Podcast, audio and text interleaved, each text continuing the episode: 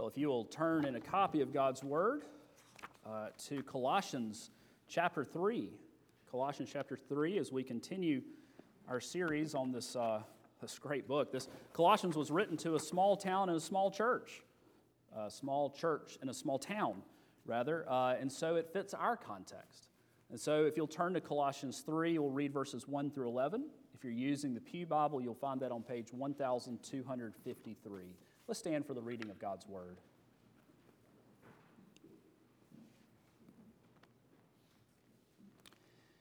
If then you have been raised with Christ, seek the things that are above, where Christ is, seated at the right hand of God.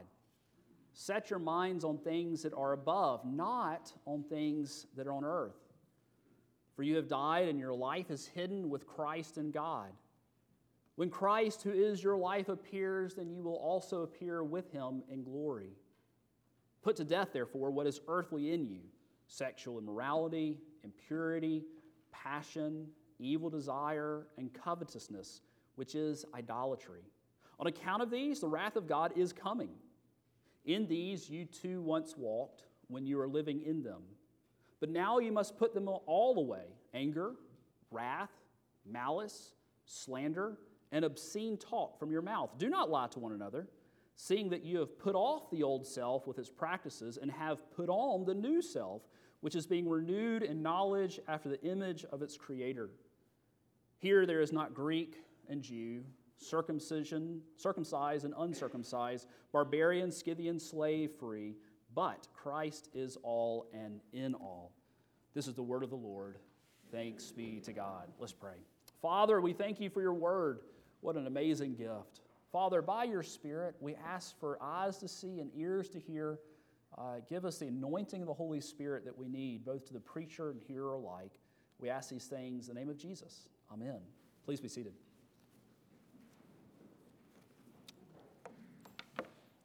You know, there are a great many things that I'm looking forward to about heaven. What do you look forward to about heaven? You know, the very top of the list is, and it should be, um, the fact that we get to see Jesus. We get to be with God. Where is heaven? What is heaven? Heaven is where God lives. That's, that's what heaven is. But you know, there, there are a whole bunch of other blessings 10,000 beside, innumerable, ones that we can't even imagine. No eye has seen, nor ear heard, nor the heart of man imagined what God has prepared for those who love him. No more pain, no more injustice, no more need for fostering, no more drug use, no abortion or oppression, divorce, relationship problems, no more broken homes, and no need for the police, firemen, ambulances, lawyers, soldiers, and social workers. There will be justice for God's people who have been persecuted for Jesus' name, and every tear will be wiped away. No more cemeteries, no more funeral homes, no more hospitals. All the bad things will be gone. And those things that are good and amazing will be made a thousand times better as we get to see the reality of the things that we get only to see glimpses of here. One of the things I'm really looking forward to about when Jesus comes or I die and go be with him is not fighting sin and temptation anymore. I'm really tired of that. Fighting sin and temptation, it is the believer's lot. It is the believer's life. Won't it be great not to have our enemy, Satan, seeking to destroy you, your family, to lead you astray, not to engage in the fierce spiritual battle against the sinful flesh that is in every one of us? Paul here calls it the old self or the old man. I'm tired of that. And yet it's the daily reality for every believer. In fact, if you don't if you're not fighting sin, then you should know your sin is killing you. John Owen said, We must be killing sin or sin be killing us. Great Puritan. You know, until we die or we go to heaven, until we die and go to heaven or Christ returns, this is what the Christian life looks like. You don't arrive when you become a believer, you're, saved, But, but it's not like all of a sudden everything's easy. In fact, when we become believers, things actually get really hard. We're enabled by the Holy Spirit to fight sin, to have victory over sin, to engage in this battle. It's the only way we can have victory That we go from being on the wrong side of the battle, following Satan, the, the, the spirit that is now at work in the sons of disobedience, to now being delivered and, and in God's domain, Christ, our Lord and King and Master, our standard bearer. And every day is a fight. A lot of times we pretend like there's not a fight, but that's when the fight is most deadly. Believers, until Christ comes again or we go to be with Jesus, we must work hard to put to death our sinful desires each and every day. But the Christian life is a bit of a paradox. Do you know what a paradox is? Here's a dad joke it's not a pair of docks on the lake. You like what I did there? It's okay, you don't. Uh, rather, it's something that has different parts that are seemingly contradictory, and yet really the whole thing is true. Okay, so let me give you some examples. If I know one thing, is that I know nothing, right? If you know one thing, then you don't know anything. If you know nothing, then you don't know anything. Or Yogi Berra, you know, these are great, aren't they? Nobody goes there anymore. It's too crowded. Right? The other one, the future ain't what it used to be. You know? Paul gives us a paradox in this passage. In verse 3, he says, For you have died. You have died. And then in verse 5, he says, Put to death. How, how does that work? If we have died, how can we put anything to death? There's nothing to put to death if it's really dead. If we have died in Christ, if we are in Him, who we once were has passed away, and yet we still have to put it to death. Christ has given us victory over sin and guilt, and yet we still struggle with these things, with sin and guilt. He has broken the power of sin and Satan they used to have over us, and yet every day is a fight. You know, this paradox, these two seemingly contradictory things. Um, at the same time, it gives us reason to be joyful and to tell us that things are really deadly serious. Things are better than we realize. Things are so much better than we realize. The blessings we have in Christ, we can hardly even begin to scratch the surface of who we are in Christ. And yet, even though things are better than we can ever imagine, they're also much more serious, much more dangerous, and much worse than we realize.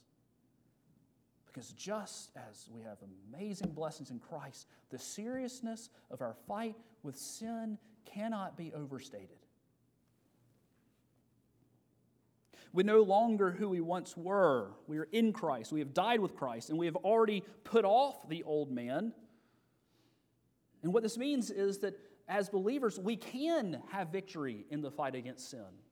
Sin and temptation feel so strong, but you should know that Christ has won the victory for you. You can say no as the Holy Spirit gives you power to do so. There's nothing, nothing that can hold you in bondage long term if you turn to Jesus and get help that you need. Perhaps it means availing yourself of your brothers and sisters in Christ and getting others to help you. You know, we have victory in Christ. That's the good news. The other thing is that God takes the sins that we so easily tolerate in our lives so much more seriously than we do. In fact, this text says that the wrath of God is coming against these things. That's present tense. Paul does not say the wrath of God will come, it will. This text says the wrath of God is currently coming. This is like Revelation, I'm sorry, Romans chapter 1. Uh, that the wrath of God is being, is being revealed against all ungodliness. For Christians, this wrath has been poured out on Christ. Praise God. There's no more wrath for believers. But it does mean that God takes our sins so seriously that it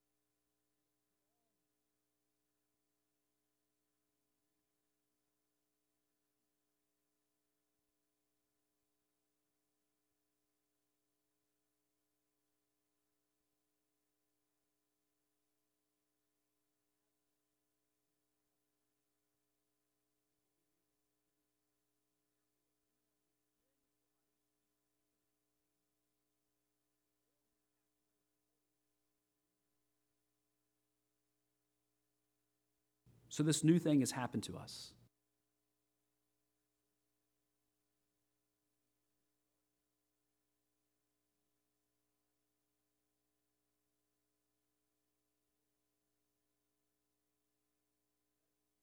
Paradox that has been put off and our new self has been put on, but we are still called to put sin to death. How do we reconcile these two things? There's a theological term, and I'm going to say it and then I'll explain what it is. It's progressive sanctification. Progressive sanctification. What is sanctification? Sanctification is basically uh, becoming more and more uh, like Jesus. Bob, what's, what's going on, bro? Did it die? I think it might have died. I never turned it on. No, it, the battery died. I'm sorry, brother. Okay. It's a nice intermission. Uh, we're talking about Jesus. Progressive sanctification. Sanctification is becoming more and more like Jesus, right? This is what happens when we become believers. God doesn't just leave us who we are, He declares us to be righteous and holy before Him. And then He grows us spiritually, enabling us more and more to say no to sin and yes to righteousness. Now, that sanctification is progressive because it takes a lifetime. In fact, we don't finish it in this life, it ends at our death, and we wake up in heaven perfect. Oh Lord, may that day come soon. The Christian life is one of struggling with sin, putting it to death as we rely on Christ, becoming more and more like Jesus. Progressive sanctification. This is what the Christian life looks like. And that's what Paul's talking about. Look at verse 10. We have put on the new self, which is being renewed in knowledge after the image of its creator. It is being renewed, present tense, ongoing, is being renewed after the image of its creator. God, if you're a Christian, God is renewing you. You are a work in progress. You are loved and accepted and righteous before Him. You are His child, and He is working on you from the inside out. And as you continue to walk with Jesus every day, you'll become more and more like him, being transformed from one degree of glory to the next as we behold him with unveiled face. Okay, so there's great news. You're a new person. And because of that, we have to take sin seriously. Why? Because God does. God is a holy and righteous judge. He is a holy and righteous God. And if you are in Christ, then He has judged His Son for you in your place. And yet we tolerate so easily the sins for which Jesus had to die. You know, Jesus' blood is precious. And precious doesn't mean just, oh, that's lovely.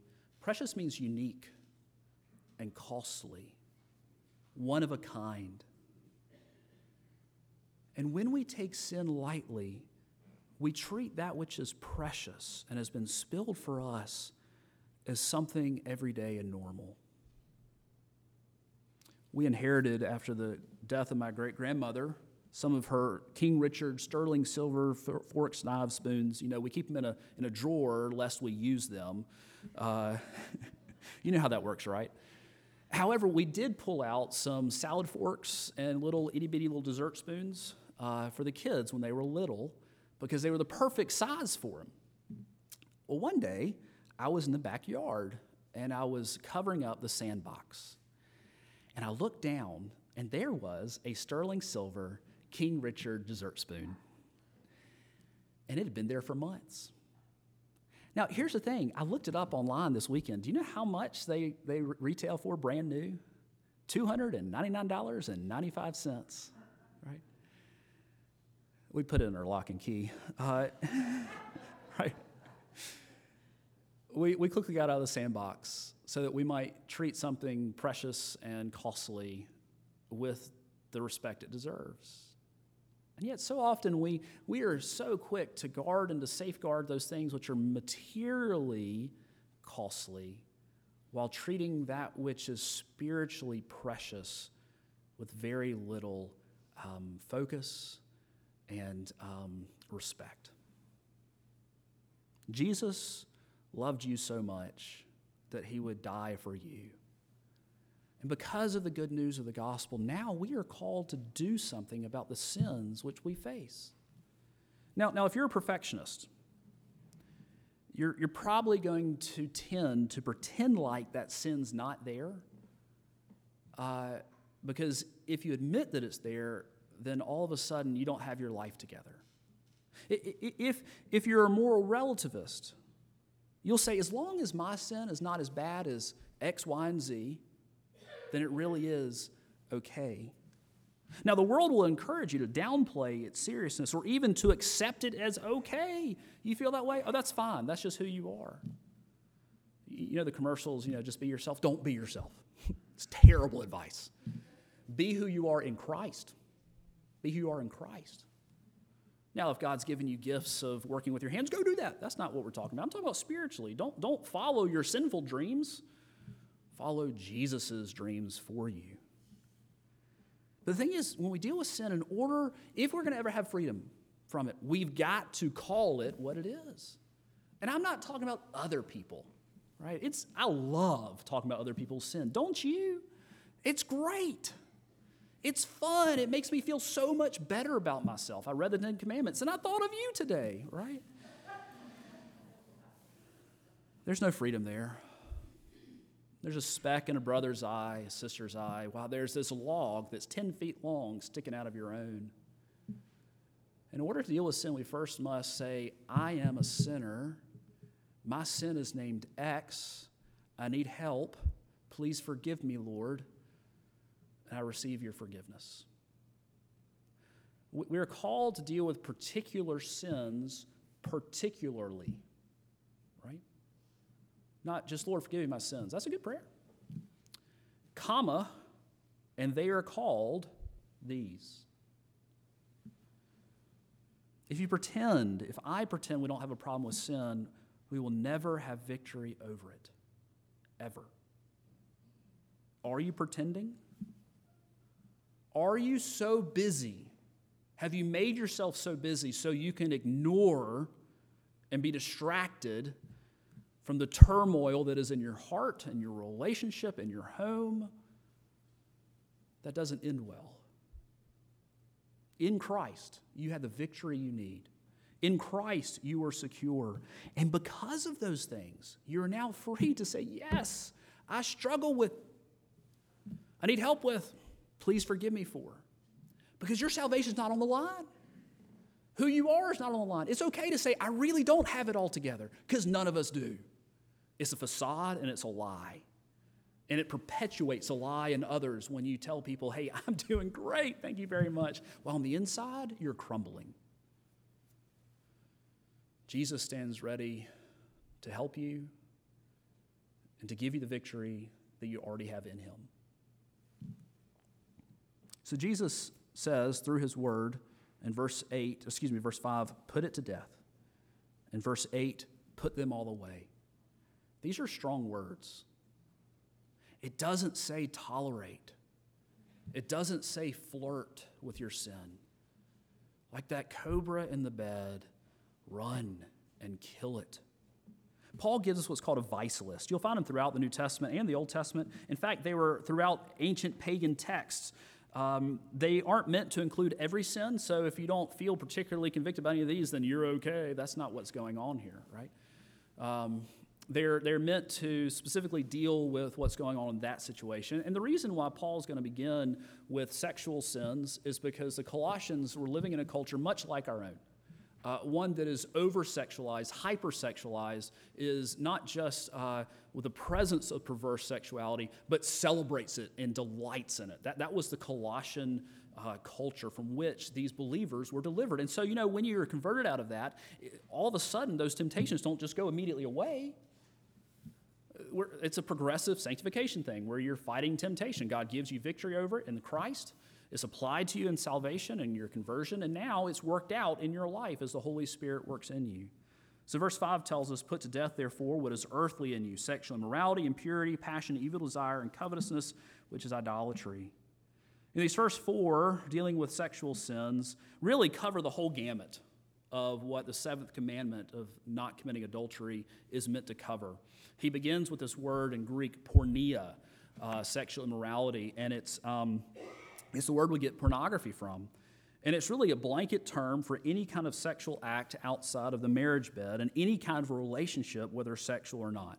The impurity, passion, and evil desire, which come after this phrase, uh, really encompass all those sinful thoughts that we struggle with, and affections and lusts and desires of the heart and the soul. Uh, you know, um, there's not a lot of wiggle room here. I mean, Paul just kind of keeps heaping on words. Uh, and that's, that's something that we all struggle with one way or another. Um, you know, let's stop and think for a second. We all live in a culture like the Colossians is incredibly over sexualized. It's worse though now because we have so much access to it. And so I just want you to stop and think, um, knowing that you're secure in Christ. How are you doing in this area? Is there anything you need to tell your wife or your husband? If Jesus were here right with you in bodily form, what would he say about the TV that you watch, the movies that you like, or the streaming services that, uh, that you subscribe to? Or if he were right there watching your phone with you as you scroll through, would you, would you cringe when something else comes up on TikTok or Snapchat that you know you shouldn't see? Or are you viewing things intentionally you shouldn't? Y'all, there, there's freedom from those things. There is. Come talk to me. Let's, let's struggle through this together, right? Let's talk. But the first step is saying, yeah, that's, that is sin. Lord, help me to kill it. Help me to put it away from me. It's not where I'm the best because Christ died for these things. Paul then shifts to materialism. Uh, materialism and sexuality are actually really closely tied. It's the same kind of appetites, just in different directions. It's, it's wanting something that really doesn't belong to us or shouldn't belong to us, is more than we should have. Uh, it, it, means being consumed by uh, status or uh, the stuff that other people have, you know, the car that you love, the, the, um, the house that you must have, or, you know, when your car gets to that magic number of, is, it three or four or five or six, seven years? When is, when is that point for you? When you've got to have the new one, even though you have 20,000 miles on your car, right? When is that point? When is enough enough? A lot of times it's hard to know, but my heart knows it when I'm consumed with something. And Paul says, you know, the things that consume us mentally, those are the things that we worship. Commentator Kent Hughes says this materialism is the true religion of thousands of confessing Christians today. That's our true religion. It's kind of like being in Tuscaloosa or in Auburn on a Saturday. There's more worship on a Saturday than there is on Sunday, right? You know that's true. He goes on to say, uh, verses 8 through 9 to deal with relational sins. But now you must put them all away anger, wrath, malice, slander, and obscene talk from your mouth. Do not lie to one another. You know, as he makes this shift from the sexual and sensual and materialistic sins, now he's going to shift to the relational sins. You know, our sin, it's never private. It might be hidden, but it's never private. It, it, it affects everything around us. It's like if you, um, if you're making a big pot of grits and you put four or five drops of strychnine in it and you mix it up and you say, well, I'm just going to eat this part over here that doesn't have the strychnine in it. That didn't work. It, it affects the whole thing. And this is our sin. We, we don't have compartmentalized sins. We think we do. And if I can, I'm just okay over here. I'm not going to really deal with that. I love that one. And it's not going to affect my relationships with others. Y'all, that, that's, that's, that's not true. I've seen it in my own life. Um, and so he, he pulls out these relational sins of anger, wrath, malice, slander, and obscene talk and lying to one another. These first two words of anger and wrath, they actually deal with different things. The first one refers to that anger or indignation that slowly builds. You know, the one that takes weeks and months, and you just keep ruminating on it, and all of a sudden it becomes part of who you are. And you wake up and you're just really angry or bitter against somebody. The second one is when you blow up you know, when someone cuts you off in traffic. Not that I ever do that, you know, and, uh, and you, just, you just explode. You know, how dare they do that? I take it so personally, even though they don't know I'm even there. You know, that, that's the second one. Both are sin. Slander and malice. You know, malice is not just uh, thinking bad about someone, but, but wishing them ill. You know, when, when you think of someone, you think about them with contempt. They're less than human, they're less than me. Right? How dare they act like this? They must be, they're an awful person. And I, won't, I don't want what's good for them. And slander is talking bad about them to others. Um, you know, the obscene talk here that's mentioned probably isn't talking about sexual language.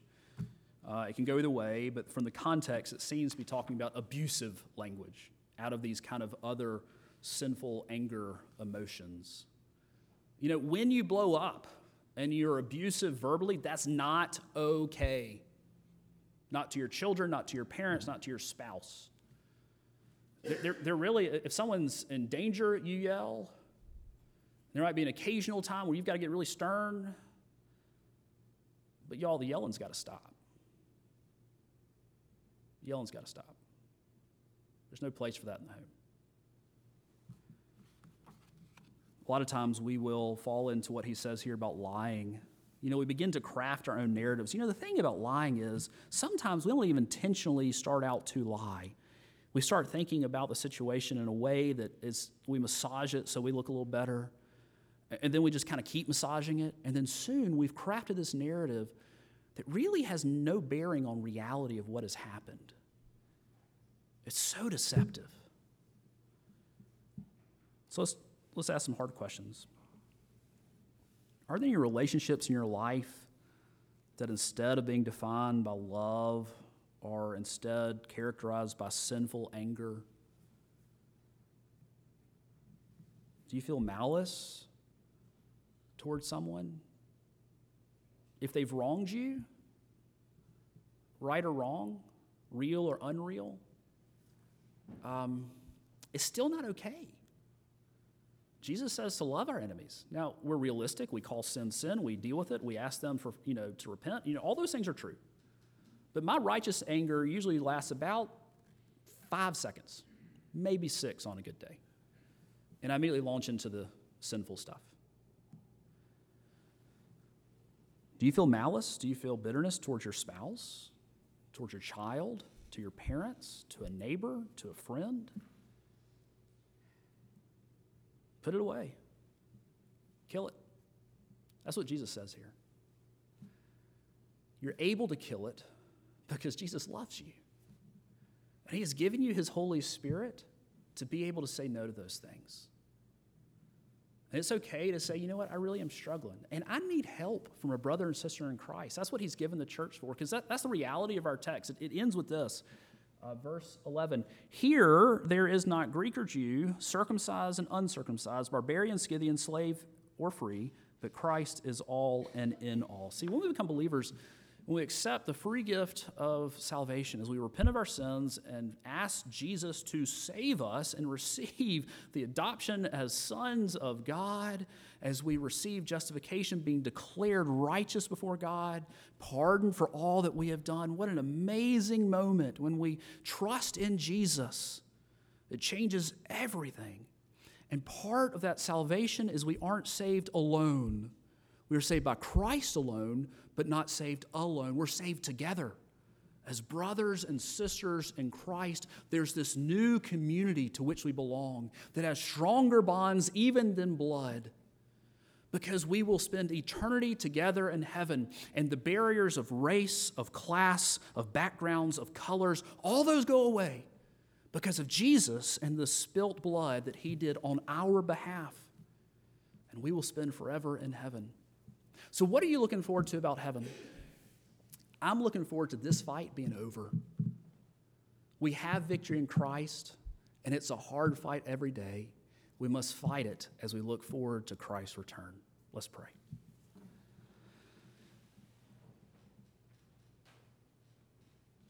Our Father, we thank you that we are secure in Christ and that you love us despite of our sin that, Lord, I pray that you would help us to take our sin seriously, that we would kill it, lest it be killing us. We ask these things in the name of Jesus. Amen.